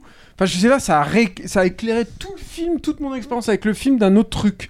C'est-à-dire que c'est- tu te dis, ah ouais, mais putain, c'était vraiment lui qui me racontait l'histoire. Il a été là tout le temps, quoi. Mais moi, ça me fait d'autant plaisir que quand, même parmi les certains films que j'aime bien, comme euh, Le Terminal ou tout ça, j'ai justement l'impression que c'est des films du milieu, quoi. C'est-à-dire que un bon technicien hollywoodien aurait pu les faire. Or, euh, Spielberg, on veut en effet qu'il euh, qu'il fasse des contre-plongées, des plongées, des mouvements de caméra. euh, des trucs, euh, des plans séquences, etc. Quoi. C'est c'est pour ça qu'on l'aime. En plus de sa capacité de, de réunir maestria, des... Voilà. dire. Ouais. Ouais. Ouais, non mais je- ce, ce plan-là est super intéressant parce qu'il te rappelle aussi justement que bah, c'est toujours Spielberg derrière Ouais, la sûr. caméra Ouais. et finalement euh, chaque concept ciné- cinématographique qui est détaillé dans le film avec chacun des courts métrages, euh, tu peux aussi le voir de façon méta sur le film qui raconte en lui-même. Et Non, mais- là, c'est l'expression euh, la plus directe. Mais ce qui est très étonnant, c'est qu'aussi Spielberg, euh, c'est un mec, tu vois pas l'effort. C'est très rare en fait. Non, c'est très. C'est un mec, euh, bon bah on le sait avec notamment avec ses plans séquences. Bah, le film s'ouvre sur un plan séquence qui est magistral au niveau du changement de valeur et Mmh. tout. Ce petit gamin, il est éclairé à la perfection. Il rentre dans le champ, les parents après, euh, c'est parfait. T'as la caméra, la qui planote caméra et tout. qui descend, qui tu a- te rends même pas compte. Tu vois pas, tu vois pas le visage des parents. Elle arrive directement sur son visage oui, à lui. T'as la main du père, ensuite comme la, main de la, de la mère. Et après, ils se baissent Et après le père deux. se baisse et rentre dans le champ et la mère baisse arrive, il est incroyable ce plan. Mais bon, il a ça, il, en- il en a fait plein hein, des, trucs comme ça quand tu vois la scène la première fois, tu dis donc là il y a au moins 45 plans et en fait non, c'est un, c'est un plan séquence qui est juste passé tout seul comme ça, crème, et tu te rends même pas compte de la mise en scène et tout. Et tout à coup, le fait qu'il se qui se manifeste de façon si euh, frontale à la fin et tout, je sais pas, il y a un truc incroyablement festif, ça te, Ouais. ça te, ça te Alors- donne un, ra- un rapport à ce film incroyable. C'est rare que ouais. ça fasse ça un dernier plan, quoi, quand même. C'est c'est genre, c'est là aussi tu vois le- la maîtrise du mec, l'intelligence et tout, quoi. Il se dit. Mais tu restes avec ça en fait. Tu restes avec un dernier plan. Il va pas te faire un plan avec ce gamin qui part au soleil couchant, puis la caméra qui, qui monte avec un beau plan de grue, puis tu vois tous les studios derrière coupés, tu te dis ah ouais, il va vers le cinéma, il va vers le vaut- dessin, tout le monde il te fait ça avec un plan. Il vaut mieux que ça. Bah oui, voilà. Non, mais en fait, et c'est incroyable. Tout à coup, tu sors avec ça. Moi, je sais que c'est c'est rare, mais je suis sorti avec ce plan. Et déjà, j'avais adoré le film hein, pendant le truc. Puis je suis sorti avec ce plan. Je dis, oh putain, mais c'est génial, c'est un chef-d'œuvre. c'est un plan qui est hyper fort parce qu'il te ramène au présent en fait. C'est le plan qui fait la connexion entre Ouais. voilà tout ce qu'on vous a raconté et la personne toi. qui est là derrière la caméra aujourd'hui, même si elle a changé des choses, même si elle a un peu fabulé dans, sa- dans sa façon de raconter, Ça- c'est la même personne que tu vois à l'intérieur du film. C'est ça, et puis ça te remet aux conditions de spectateur aussi, je trouve, Mm. tout à coup. Ouais. Tout à coup, ce truc sur le passé, ça te rend l'expérience extrêmement présente. Et il est incroyable, ce dernier avec, euh, avec une actualisation de justement de sa psyché, on va dire, euh, et, et des blessures qu'elle porte. Parce que le- ce que- moi, ce que je trouve admirable avec le personnage de, de Ford, c'est que his- historiquement, il, il était marqué par la vie. Euh, Il avait perdu un œil, euh, donc il avait ce bandeau, etc. Euh, donc il y a peu d'efforts qui est fait pour le rendre glamour. Et tu, et tu sens que le mec, il revient de la guerre, quoi. Alors, en plus, il y a c'est, euh, ce rouge à lèvres sur la, qui, qui fait presque tache de sang sur son visage, quoi. Euh, mais c'est C'est surtout. pas tout à fait ça. non. Non, mais, je- mais c'est Il est surtout- mieux que sa secrétaire. c'est surtout que euh, dans, un truc un peu hagiographique où tu es censé euh, assister à la rencontre avec une légende, euh, il devrait y avoir une aura et tout, en fait, il se retrouve devant un, mec qui est détruit par, par l'existence, quoi. Et, moi, en tout cas, je pense que c'est le cas de beaucoup de spectateurs, vous allez me le confirmer ou pas, ça m'a immédiatement rappelé le métier de, son oncle Boris, qui a passé sa vie, enfin, une partie de sa vie, à mettre la tête dans, dans, la bouche du lion et à lui dire, voilà, le- euh, euh, comment dire, mettre la, mettre la tête dans la bouche du lion, c'est juste avoir des couilles. Le talent, euh, c'est savoir comment le faire pour que le lion ne, ne referme pas, pas la, la bouche. tête, quoi, ouais, voilà. ouais. Euh, et, et- et- et voilà le résultat, quoi. Le- ce John Ford, il, a- il s'en est pris plein des coups de dents dans, dans sa carrière, quoi. Je sais pas, et- je l'ai et- trouvé fascinant, moi, ce personnage. Je me suis pas dit, c'est un mec déglingué, en fait. Je me suis dit, c'est revêche. C'est David Lynch. C'est un mec qui a, qui a Euh, fait la non, guerre. ah non, mais ses- alors moi j'avais essayé de rien voir avant, donc je savais pas que c'était David Ouais. Lynch qui le jouait. Je l'ai pas reconnu, hein, j'avoue. C'est vrai Ah oui Je le trouve incroyable, quoi, moi, dans le Bon, truc. C'est une scène rapide. Et hein, euh, mais- non, mais bien sûr, mais c'est pas facile à jouer. Putain, fallait le caster, fallait aller chercher et tout, quoi. Bon, bref. Et euh, non, j'ai vu ça. un- Je sais pas, moi je l'ai. En fait, je l'ai vu dans un truc relativement classique. En fait, Ah ouais Euh, moi je l'ai vu dans, dans un personnage de vieux sage euh, asiatique qui au début euh, est en train de frapper Jackie Chan avant que Jackie Ouais, Chan mais, mais, euh, à il, faire il la, a des- la- la ah, danse ça- du, sauf que c'est un de l'homme avec des griffes partout, quoi, qui te dit Ouais, ouais, c'est oui, tu, tu- tu as la capacité d'être comme moi un jour, Mais là, tu, tu, tu projettes- d'être moi un jour, mais moi Mm. c'est ça, tu, tu vois. projettes aussi, tu projettes euh, aussi ah ouais, ta cinéphilie de, sur John Ford. C'est-à-dire qu'en fait, le fait de savoir quelle est sa vie à lui, ce qui Non, pas non, forcément non, visuellement, film. je parle Ah là oui, vraiment ouais. de visuel. Tu- tu- de- encore une fois, tu- pirate quoi. Le il, mec. te- il tombe pas sur un mec euh, au bord de sa piscine en train de se, de, Non, mais de se la couler les douce, etc. Il, tombe sur un, il tombe sur un type qui, a une, voilà, Un qui est- ouvrier. qui est, qui est en colère, qui est, euh, qui est- qui est marqué Un par, par, par la vie et tout, et, et tu, tu te dis c'est ça que tu c'est ça que tu veux être mec. Tu vas Enfin, passer il vient ta de se vie. faire euh, bécoter euh, quand même. Ouais, certes. Mais tu, vas, passer ta vie à, faire la guerre en fait. Son art, c'est une, c'est une forme de, c'est une forme de, guerre. Donc moi, j'ai trouvé que ça, ça, actualisait justement le, une forme de psychisme en fait de, de, justement de là où il en est Spielberg euh, parce que même s'il le montre pas physiquement euh, je pense qu'il est quand même marqué profondément par beaucoup beaucoup de choses qu'il a qu'il a dû sacrifier à, euh, à son art quoi. Bah, on revient à la question de la déchirure entre la famille et la solitude de l'artiste. Voilà, voilà. Exactement. Et par, la- par, rapport à l'idée de, se montrer en, euh, en tant que réalisateur, c'est pas du tout aussi évident, mais moi j'ai été interpellé euh, par la première fois il retourne. euh, chez eux, euh, justement après avoir vu sous le, le plus grand chapiteau du monde, où on a ce travelling trop parfait euh, de la voiture qui traverse euh, euh, la banlieue, euh, filmé en, en- en trois quarts, tellement parfait qu'en fait, il y a un, un- un- ça donne un caractère presque, j'allais dire, jeu vidéo au plan, quoi. Parce que la, la caméra ne quitte jamais le- l'angle qu'elle a sur la, sur la bagnole, tu vois, alors qu'elle est éloignée. Le reste des plans voiture dans le film, de drone aussi, hein, qui donne cette alors c'est peut-être effectivement un plan de drone, mais du coup ce que ça donne aussi au niveau de l'image, et je me suis demandé s'il n'y avait pas un travail euh, euh, spécifique au niveau de l'étalonnage numérique, euh, c'est que les maisons donnent l'impression dans ce plan-là d'être devenu- d'être devenues des, des maquettes. Or c'est ce qu'il vient de voir en fait au cinéma avec l'accident de, de, de- de train en fait, des maquettes magnifiées, voilà. Et là tout d'un coup sa propre banlieue de- devient devient entre guillemets Un terrain de jeu. un terrain de Ah, jeu, ouais. tu vois, possible.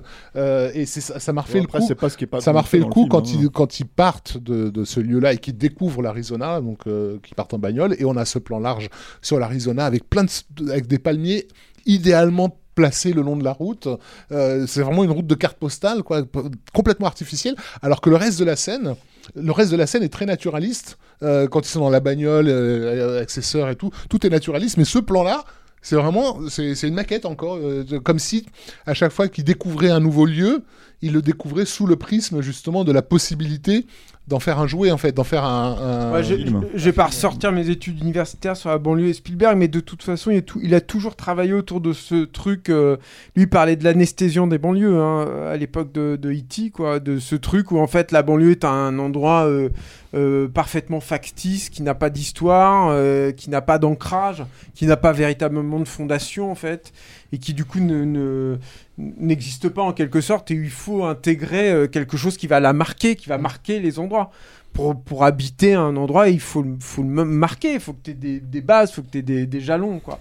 Et euh, moi, j'ai surtout vu ça comme ça, en fait, le côté hyper impersonnel, en fait, Oui. un peu. Et dans lequel le ils- truc. ils ressortent eux, d'ailleurs, Et dans le lequel ils ressortent présenté, eux. euh, C'est ça qui est génial. J'adore aussi la Mm. façon, on n'a pas parlé de ça, mais la, enfin, un tout petit peu aussi euh, avec les bullies et tout, mais la façon qu'il a de de- d'appréhender euh, sa, sa judéité, en fait, dans le film, je trouve ça génial aussi. Je trouve ça euh, merveilleux, quoi. Bah, je pense que c'est pour le coup vraiment comme il l'a vécu. Ah aussi, oui, oui, c'est comme clair. il l'a ressenti. Mm. Mais c'est marrant parce que en fait, Alors, il, il a aime- pas- il il a aime pas- bien la religion parce que ça permet surtout de rouler des pelles.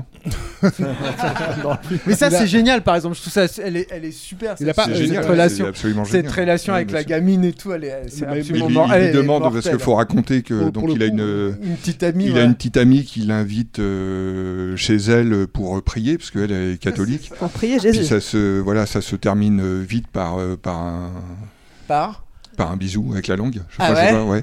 et, et Spielberg, à la fin de la scène, il lui dit euh, Ah, j'aimerais bien revenir prier chez toi.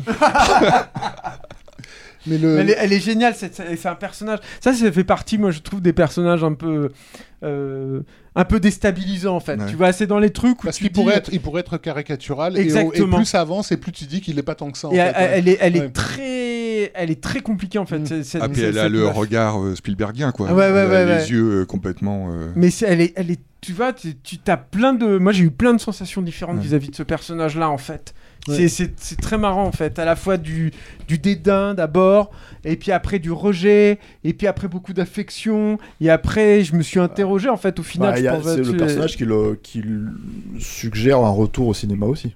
C'est-à-dire, c'est elle qui lui dit en gros, euh, tu vois, mon père il pourrait te prêter euh, la réflexe, tu vois, il pourrait te prêter, euh, tu vois, tous ces trucs-là, et en gros, tu pourrais repartir ton- shooter ce truc-là, et il le fait presque même pour elle, en fait. Enfin, C'est parce oui. qu'au moment où il va présenter le film, Et, quand il ce qui donne ce film le, plus, qu'elle- le plus curieux en fait Ouais. de, de tous ces courts métrages en fait, celui qui lui échappe. Mais- Quand, il y a- quand il y a il ce la demande- truc- quand il la demande presque en, en mariage et qu'elle l'envoie gentiment bouler en lui disant que ça, ça se fera jamais, c'est aussi elle qui lui rappelle qu'il est en train d'essayer de régler un truc en- entre ses parents euh, à travers elle, quoi. Donc, et elle lui rend, elle lui rend carrément sa croix, tu vois. Euh, à ce moment-là, Moi, je pense à ce que- moment-là. D'ailleurs, l'évolution du personnage est super intéressante Ouais. parce que quand on la découvre, elle a ce côté un peu, justement, tu dis, elle est un peu fofolle, elle est Ouais, un peu perchée, et finalement, à la fin, c'est elle qui le ramène à la réalité. Oui, et qui l'ancre lui complètement. que la vie est souffrance, encore Et, une fois. et- hein, et qui, de- et qui lui dit aussi, bah moi je vais partir, mais à quel moment tu pensais que tu allais me suivre Mm, mm. C'est incroyable tout ce qui se passe dans ce film. Ouais. Non, C'est génial, Non, mais c'est hyper un ça, c'est dernier clair. truc en fait que j'aimerais bien souligner, c'est que en fait tu, tu parlais tu sais de la façon dont il, euh, c'est-à-dire euh, il, il te présente les courts métrages et à chaque fois chaque court métrage Mhm. peut être une espèce de tu vois de, de truc, mais en fait pour le coup je trouve que c'est un des trucs sur lesquels il fabule pas trop quoi. C'est-à-dire sur sur ses capacités parce que euh, ce qui est surprenant c'est que bon bah tu vois nous on grandit, c'est un cinéaste avec lequel on a grandi en fait, si tu veux. Donc même bon moi nous j'étais pas né quand le- le- les Dents de la Mer est sorti, etc., etc. Mais quand tu découvres tous ces films au fur et à mesure, tu dis bon voilà quel quel comment dire euh, c'est le cinéaste ultime quelque part, tu vois. En tout cas, il était prêt, il a- il a- on l'a toujours vécu avec cette logique-là, il y a toujours eu cette aura pour nous.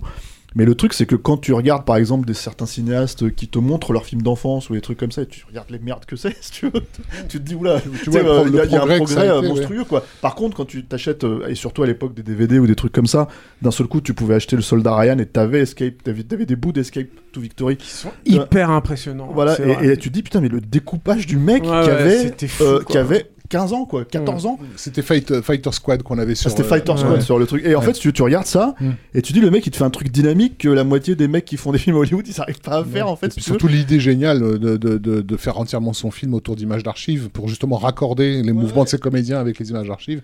Euh, bref. C'est pas, c'est Mais- pas si rare euh, que ça. hein. Je me souviens à l'époque de Mad Movies, quand il y avait les festivals euh, du Super 8, euh, il y avait, je sais pas, il y avait 40-50 films qui étaient sélectionnés euh, chaque année, qui étaient diffusés. Il y en avait toujours 4 ou 5 qui étaient juste Bah, démentiels. 4 ou 5 sur 50, tu vois, ça fait 10%. Oui, mais par, tu- par euh, Mais des par jeunes, mecs par des jeunes des mecs, un peu, un peu etc. plus quoi. âgés, parce que Fighter Squad, il avait euh, genre 11 ans quand il l'a fait, quoi. C'est Ouais, d'accord. Ouais, ouais. Et, tu vois, je compare, moi, c'était le- Shyamalan, tu vois, à l'époque, qui dans les mêmes DVD, tu vois, à cette époque-là, qui te Mais quand tu dis des, films, ouais. alors ça, c'est mon film d'action. Hmm. Tu regardes le truc et Oui, mais c'était un, vrai- film de gamin de 10 ans Ah ouais, qui sait pas encore ce mal que c'est que le découpage et tout Ouais. Mais, le truc, quand tu dis qu'il fabule pas trop, en réalité, si, parce qu'il avait demandé effectivement à Janusz Kaminski euh, de faire en sorte hum, qu'il respecte au maximum le- les angles de prise de vue des, des courts-métrages euh, originels. Donc Kaminski s'y est tenu, tu vois, et, la même, et même dans les scènes de tournage, de s'assurer que la- comment la caméra est positionnée, ça correspond bien au plan qui a été filmé à ce moment-là. Et, euh, et Kaminski de dire, et en fait, il a pas pu s'en empêcher, on a Il quand a même- refait les il a quand même corrigé certains ça, plans ouais. dans, dans, dans, dans Bien le film sûr, mais parce que, parce que le mec fonctionne, il connaît tous les, tous les, toutes les strates, on va dire, de fabrication. Mais le, le truc que je veux dire par rapport à ça, c'est que moi, j'ai presque. Enfin, en tout cas, en termes de sensation de spectateur, hein, si tu veux, le fait de découvrir en tant que cinéphile d'un seul coup, en fait, ces courts-métrages-là auxquels on avait accès, si tu veux, Mm. des images, des machins, et te dire, putain, le mec, à 8, 10 ans, 15 ans, il arrivait à faire ça, si tu veux. Et dans le film, en fait, si tu veux, c'est c'est très bien, hein. Mais c'est comment dire, euh, c'est encore en fait si tu veux un truc euh, de, de tu vois, c'est pas c'est pas ce que Spielberg a fait plus tard, tu vois. Tu te dis, bon, il y a, il y a quand même un truc où je pense qu'il s'est un tout petit peu. Je pense qu'il est, il est pas totalement dans son auto-analyse non plus à ces moments-là, tu vois. Tu vois ce que non, veux je dire pense que ce qui l'im- l'importe encore, c'est peut-être moins le film que la réaction, encore une fois, du public. Oui. C'est un truc qu'on a- dont on a parlé un tout petit peu avec, euh, avec euh, Vincent tout à l'heure, mais le film s'ouvre quasiment, enfin la deuxième scène du film, c'est quand même une scène de gens qui regardent un film. Bah, c'est- Le après- film là, se termine, on en a parlé tout à l'heure, il te renvoie à ta condition de spectateur qui est en train de voir un film. Et pendant tout le film, tu vois du public qui est en train de réagir à ce qu'il a filmé, ça n'arrête pas. T'en as, t'en as plein des scènes comme ça. Et c'est important. Et les réactions des gens sont importantes. La façon qu'ils ont le truc et tout. Et je pense que ça fait partie de, du travail de Leg, encore une fois, à mon sens, hein, qu'il y a dans Fableman. C'est-à-dire que de dire, voilà, il faut que tu réfléchisses à comment les gens y réagissent. Et voilà comment ils réagissent Et là. quand- et quand Et bien pourquoi même- ils réagissent là? Bah c'est tout à coup parce que j'ai eu l'idée de, de faire des, des, Des trous, trous dans, dans les le machins truc pour les- et ça les a surpris. Donc l'innovation technologique qu'il y aura dans Jurassic Park ou, euh, ou je sais pas moi rencontre du troisième type et tout, elle fonctionne aussi sur le public. Ça a un impact. Cette, cette innovation technologique aussi minime soit-elle, elle a un impact fort. Donc tu peux capitaliser là-dessus. Et le truc sanglant cet éclat sanglant que tu vas voir au début des Dents de la Mer, euh, euh, ou quand le gamin se, se fait bouffer, etc., ça va avoir tel impact aussi sur le public. Et enfin voilà, moi Tout je en ayant ça, conscience ça- que le film peut t'échapper aussi, c'est-à-dire qu'une fois qu'il est sorti dehors, en fait, le film te peut c'est pour ça, t'échapper. c'est pour ça aussi que a j'adore la scène de fin- de, enfin, avec de le- tricher un petit peu, on va dire, avec la chronologie, puisque donc euh, Escape euh, to Nowhere dans, dans le film Fableman Escape to Nowhere. euh, est montré comme étant euh, euh, une, une projection euh, en salle avec un public euh, euh, payant, alors qu'en réalité c'est Fi- Firelight, euh, c'est son film de SF euh, qui a bénéficié de cette euh, de cette euh, de cette séance euh, spéciale. Mais bon, c'est pas ouais. Firelight, c'est tu sais, Fire. Si c'est Firelight. Tu, tu sais, il s'appelle Samy hein, dans le film. Oui, certes. Il s'appelle Fableman. hein, c'est- voilà. Donc, euh, Non, mais c'était pour rebondir sur ce que lui, disait hein. Julien. Non, Ouais. mais sur le fait qu'il avait besoin effectivement de montrer un moment, euh, un autre moment de d'existence publique du film, de projection Oui, publique. quoi. et ça- pour moi, c'est la même chose, par exemple, avec sa mère, quand il l'emmène dans le. qui est une Dans le- scène aussi incroyable. Dans l'armoire. ouais. Quand il l'embarque dans l'armoire pour lui révéler ce qui est- ce qu'on a laissé dans l'armoire, justement, quoi. Ce qui était planqué aussi dans l'armoire. Et que, et, tu ne vois, et, revient- que, et que tu ne vois pas. Et que tu ne vois pas, mais qui revient Parce aussi qu'en fait, pour en moi fait, avec ce tu truc de la tu banlieue. Tu le vois dérocher euh, Oui, les plans. Mais là, tu vois juste la mais- réaction, parce que mais tu- mais- important, en Parce fait. que tu vois pas le montage qu'il en, Oui, oui, qu'il en bien a sûr. fait, en fait. ouais. Mais, mais c'est pas grave en fait. Ouais. Tout ce qui importe, c'est ça en fait. Mm. C'est- ce qu'il va en faire en fait là-dessus et ce qu'il peut provoquer aussi sur les gens. Et c'est aussi intéressant que ça se passe dans le placard. C'est-à-dire que le, le, le placard, les petits endroits dans la banlieue, ça a toujours été là où le fantastique il peut exister ou le merveilleux ou l'instant de vérité en fait peut exister. C'est là où Roy Neri il se cache et tout quand il est il est pas bien dans Rencontre du troisième type, c'est là où il cache le- le- l'extraterrestre et là évidemment il cache ce secret euh, incroyable, euh, enfin pas aussi incroyable que ça, mais disons cette euh, relation extra-conjugale Ah, parce que et ça- voilà ça- incroyable ça a détruit de, la- de, toute la de famille, sa, enfin, cellule, mère quoi. Donc voilà, c'est super. La destruction de la cellule familiale, c'est quand même au centre de son cinéma. Oui, oui, aussi, bien hein, sûr, donc, bien sûr. ouais. Enfin, je t'apprends rien, monsieur, monsieur Dupuis, euh, avec tes œuvres universitaires. On n'a pas parlé de Seth Rogen aussi, car aussi alors lui dans le genre de personnage incroyable, il est, il se pose là quoi, il est, il est vraiment merveilleux quoi aussi. C'est euh, les- l'aide que tu ne, l'aide providentielle dont tu ne veux pas Hmm. en tant que cinéaste, c'est c'est génial aussi ça en tant qu'artiste. Et je trouve que ce personnage est aussi merveilleux. quoi. Et qui est effectivement dou- doublement, voire triplement vrai, parce que je crois que c'est un, un am- c'est Bernie Adler, le, vrai nom du, gars qui a, fini par euh, épouser sa, mère. Euh, euh, je crois que c'est le cousin de Bernie Adler qui a fait rentrer Spielberg dans, dans un studio en fait euh, par, la, par la suite. Donc euh, il lui doit vraiment beaucoup plus. Que... Je pense que ça c'est un truc qu'il aura, qu'il a beaucoup vécu forcément dans sa carrière en plus de toute façon. quoi. Je rebondis sur un, un- sur un truc qu'a dit Rafik euh, sur les plans de maquette là quand on découvre euh, La et- banlieue, ouais. ouais.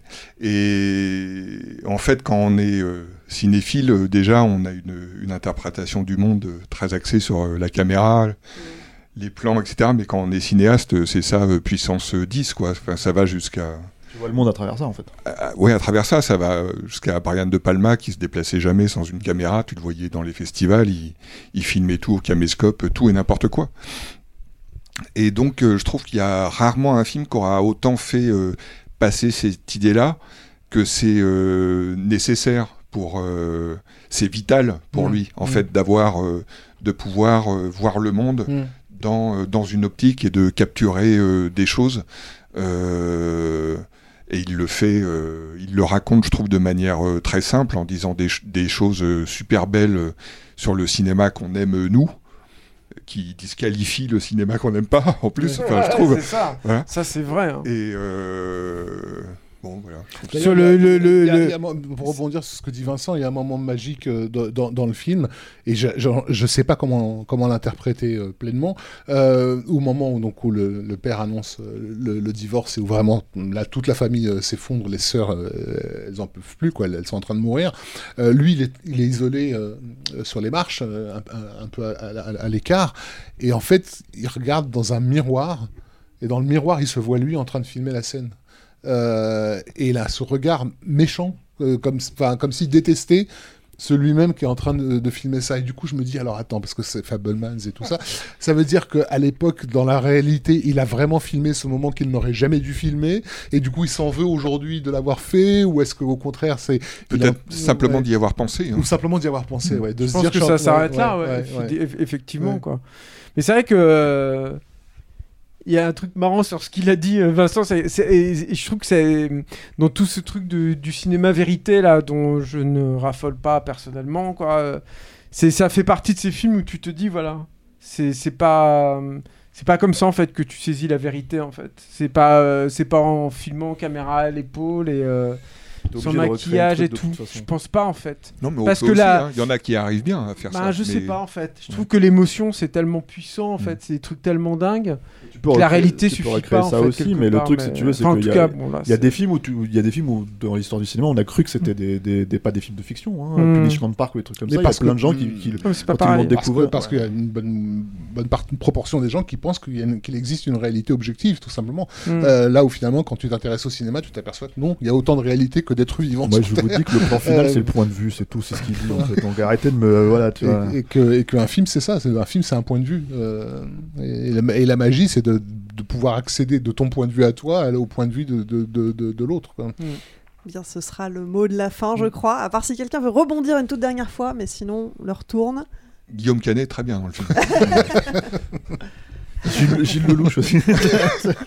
Ça va, ça suffit. Bon, donc The Fableman, les Fableman euh, Comment au cinéma. ce film quoi. Vous avez pas honte quoi franchement Ah, C'était juste pour toi. Mais non mais Les Fableman au cinéma le 22 février. Et si vous n'en avez pas encore assez de Steven Spielberg et que vous voulez euh, refaire une petite repasse sur toute sa filmo, sachez que nous avons en stock trois épisodes de Capture Mag, le podcast. 4. 4, pardon. 4 parties en fait. 4 parties, ouais. Épisode 23, euh, disponible sur toutes les bonnes applis de podcast et sur le site capturemag.net dans nos archives. Et il y a une grosse interview de Steven Spielberg euh, de- dans ce magazine. Je sais pas pourquoi t'en parles Et- jamais. Oh là là, c'est ce vrai. J'ai oublié de vous parler du. MOOC. Ouais.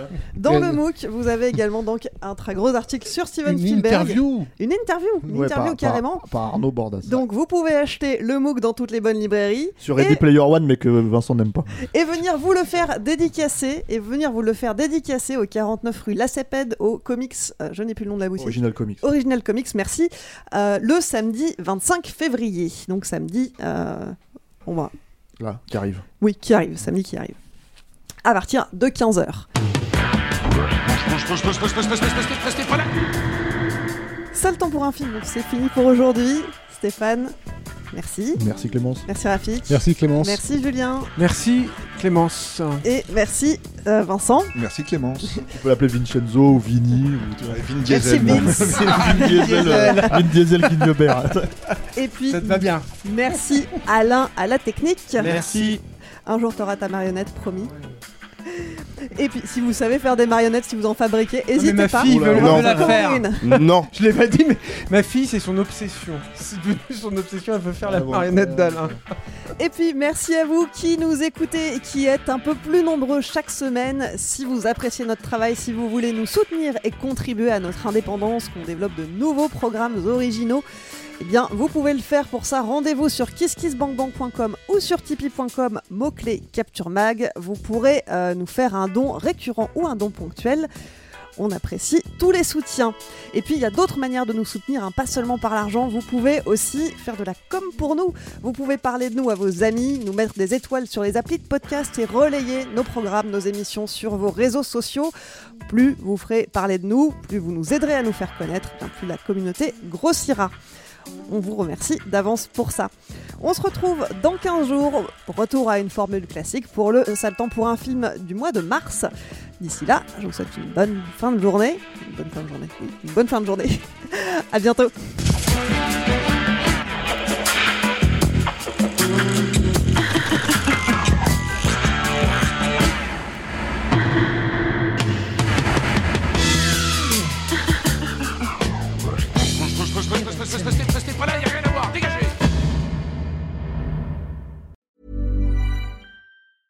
Mom deserves the best, and there's no better place to shop for Mother's Day than Whole Foods Market. They're your destination for unbeatable savings, from premium gifts to show-stopping flowers and irresistible desserts. Start by saving 33% with Prime on all body care and candles. Then get a 15-stem bunch of tulips for just $9.99 each with Prime. Round out Mom's menu with festive rosé, irresistible berry chantilly cake, and more special treats. Come celebrate Mother's Day at Whole Foods Market.